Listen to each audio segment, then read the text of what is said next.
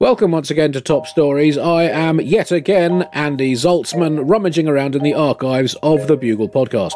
Environmental protesters were making their voices heard in September 2014. Record numbers took to the streets in New York, leaving John Oliver's dog feeling a little miffed. This is from issue 274 of the Bugle, entitled Beard Means Business. Top story this week the March of the Protesters How to Save the Earth by Walking All Over It. And uh, last Sunday, uh, there were huge climate marches all over this planet. I don't know about any other ones, but this one definitely had some huge climate marches all over it. And the biggest one, again, was right here in New York, Andy. That's right. The Big Apple comes through again. When we do something, we do it eye catchingly huge. Whether it's a slice of cheesecake or a climate change march, we will do it on a scale that will make you think, how is that even logistically possible? um, now, apparently, around 300,000 people hit the streets of New York to try and focus the world's attention on global warming, which is interesting, Andy, were it not for the fact that every single day in this city, there are 8 million people on the same streets trying to focus the world's attention on the fact that they're fucking walking here! they're fucking walking here! Can't you fucking see I'm walking here? Was anyone? we're hold- doing that every day. Oh, was- We're doing that every day, Andy. Was anyone holding that up as a banner or not? Well, I think that's the next step, isn't it? Walk around with placards saying, I am walking here. And uh, Somebody get me a quaffy. and do you think it's worked? Because uh, I was reading about this and I came to the conclusion that. Um, the planet is, is one of those kind of things that's never fully appreciated until it's gone, uh, like uh, a parachute or uh, a justice system or a single scoop of ice cream or the concept of Yeah. hope. You know, I, I, I really like the planet, John. So I was I was pleased that New York is uh, stepping up uh, stepping up to this plate. well, the event's organisers here estimated the turnout was actually more than 300,000, making it the largest, or one of the largest, environmental related protests in the history of the US. And at one point in the early afternoon, the march apparently came to a complete halt uh, because the entire 2.2 mile route was full to capacity, meaning that at that point, it wasn't so much a march anymore, it was a stand. it was the largest ever stand for climate change in US history. And it really was an incredible sight to see people so energised uh, over it. There was even a minute's noise at one point. Uh, but I can tell you who was not so keen on the whole thing, Andy. My dog. Um, she really was not sure what to think about the thousands of people who were suddenly outside where she lives, banging things, blowing things, and waving signs around. I think that when she sees a protest sign, she really just sees a criminal misuse of a stick. Uh, you can see, you can see in her eyes her thinking, "Take that placard off it, turn the pole sideways, and put it in your mouth." it's not rocket science, and it feels great. But also, is it not true that when you got that dog, how, how old was she? She was just a couple of months old. She's three. Oh, oh, yeah, just a couple of months. And uh, did you not buy her as a, as a sort of welcome to the family present uh, a large number of shares in Exxon Mobil as well? So- I, d- I did, I did because you know it made sense. I was thinking about her future, Andy. I think the other thing that she was concerned about, uh, I think she probably agreed with almost everything the protesters were marching for. I just think there was undeniably a selfish part of her which very much resented the fact that it interrupted her regular routine of taking a quiet early morning dump in the park. and it threw her off for the rest That's of the right. day. I think, you know, it's thinking about long term rather than short term, but when the short term's that important, you can see why she was pissed. That's right. She had to change her emissions, and that's that's a strong message to take away. so it's, it's achieved some change, I guess. Um, Right. But it, it's, inter- it, it's interesting now that this is. Uh, there's been a, it seems to have been a slight turning of the tide because generally expectations at these things are, are pretty low on the evidence of previous summits. Yeah, sort of expectations for anything uh, useful coming out of it about the same as the expectations of a one meter cube of lead that's just entered a wobbliest dessert competition. Um, but uh, John Kerry, the US Secretary of State, has promised to put climate change, quotes, front and centre of American diplomacy. Um, I think, you know, it's always been front and centre, very much like a pair of glasses on a boxer's face, in that it is most likely the first thing to get knocked off when things get tricky. You're right. I think there probably has been uh, a changing of the tides. Probably something to do with the rising of the fing tide all over the earth. But uh, New- the New York rally was actually just part of this global protest that included events in 156 countries, including Afghanistan, the UK, Italy, and Brazil. In Brazil, the famous statue of Christ the Redeemer in Rio uh, had environmental slogans and a green heart projected uh, on him, and 5,000 marchers turned out. Again, that doesn't seem that impressive a turnout for Brazil. I'm pretty sure you could get 20,000 Brazilians to turn up to something if you just promised them they could watch a man kick an orange. I'm seriously, 20,000 people for that, Andy. You could get 50,000 if you told him he was going to try and kick the orange into some kind of net.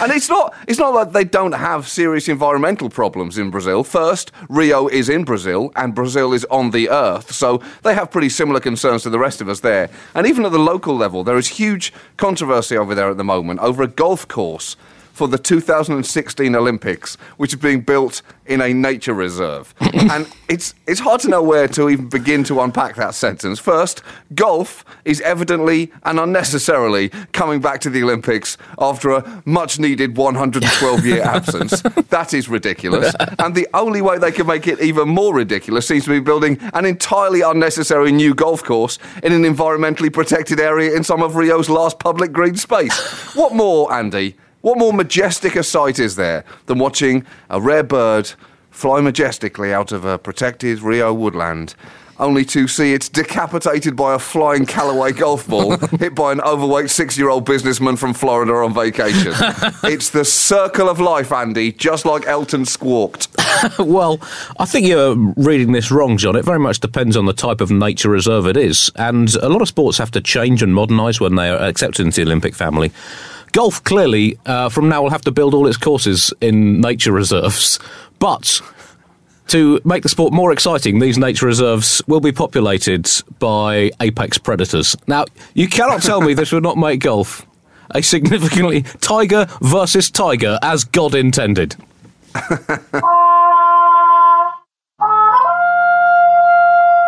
the language uh, used at the UN uh, uh, after the climate march has been strong, but of course the UN specialises in non-binding strong language. Andy, they've created some of the best sounding suggestions in human history.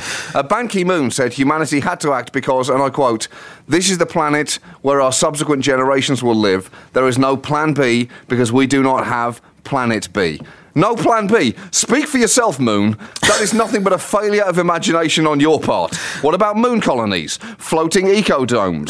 Everyone living underground in warrens? I'm not saying any of those are plausible, Andy, but he didn't talk about plausible plan Bs. He just said plan Bs. Also, I'm going to call bullshit on it, John. But just in this same week, India has put a satellite into orbit around Mars becoming the fourth right. nation to do so at a cost of just yep. £45 million. That is a bargain for a Mars trip. To put that in context, that is enough to pay the daily minimum wage to about round about 45 million Indians um, to only one day, so that makes it a bargain. Or to put it another way, it's the cost of a toilet seat in billionaire Mukesh Ambani's billion dollar house in Mumbai. Either way, a bargain. But this, John, is the first step to India setting up a colony on Mars. I kind of think they might have focused on other more important national problems, such as the inability of their batsmen to construct a proper test match innings. But anyway, let's not be judgmental.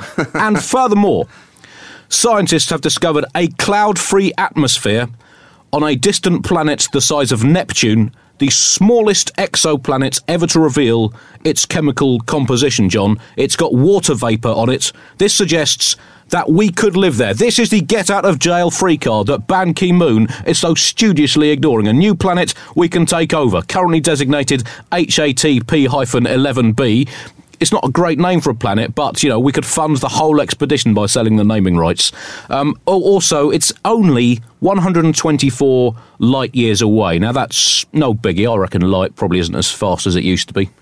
These things get old and out of shape. It's uh, about one quadrillion kilometres away. It's a bit of a hike, but they used to think it was a long way from London to Edinburgh, and now we are umbilically joined forever.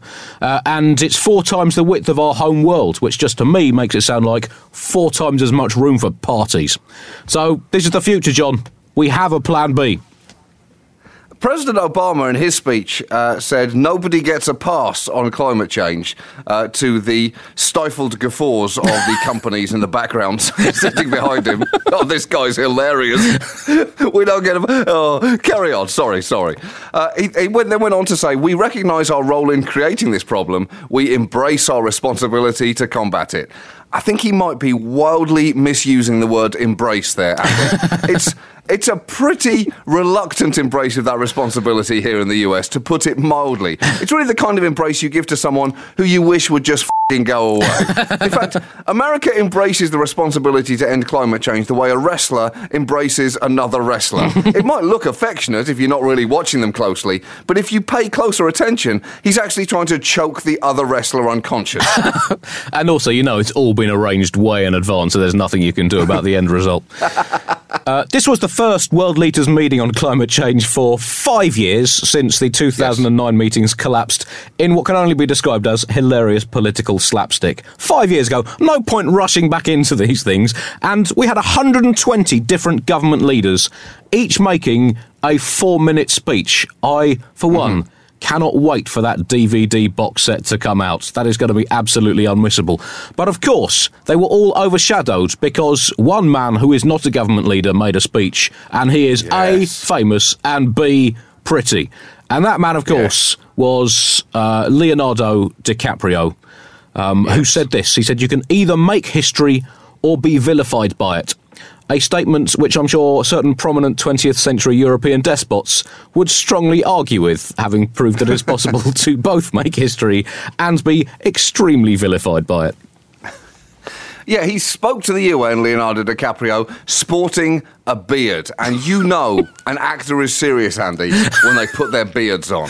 Facial hair obscuring an objectively perfect face is a clear request to be taken seriously. Leonardo DiCaprio is clearly saying, I know you cannot be trusted to focus on anything other than my boyish skin and chiseled charm. So I will temporarily cover that up with unkempt whiskers until you have listened to what I have to say, which you will, for you know what lies beneath these bristles. Respect my face, but do not be distracted by it. That's what he's saying, Andy he, he, he addressed the delegates saying, I pretend for a living, but you do not. And I guess I get what he's trying to say there, Andy, but I honestly don't think he's giving global politicians the performance chops they deserve. Absolutely. They can put in some pretty self serving performance skills once in a while. Um, he, uh, he also said, because the world's uh, scientific community has spoken and they have given us our prognosis, if we do not act together, we will surely perish. Which does suggest that if we do act together, we will not perish, John. DiCaprio is offering us the immortality of his own youth. Yes. Yes. What a hero. Thank you for listening. Do support what we do by donating via thebuglepodcast.com. Premium level voluntary subscribers will shortly receive an exclusive 12 inch vinyl episode of the show. If you're listening in Apple, you can also click the button to support us right now. Goodbye.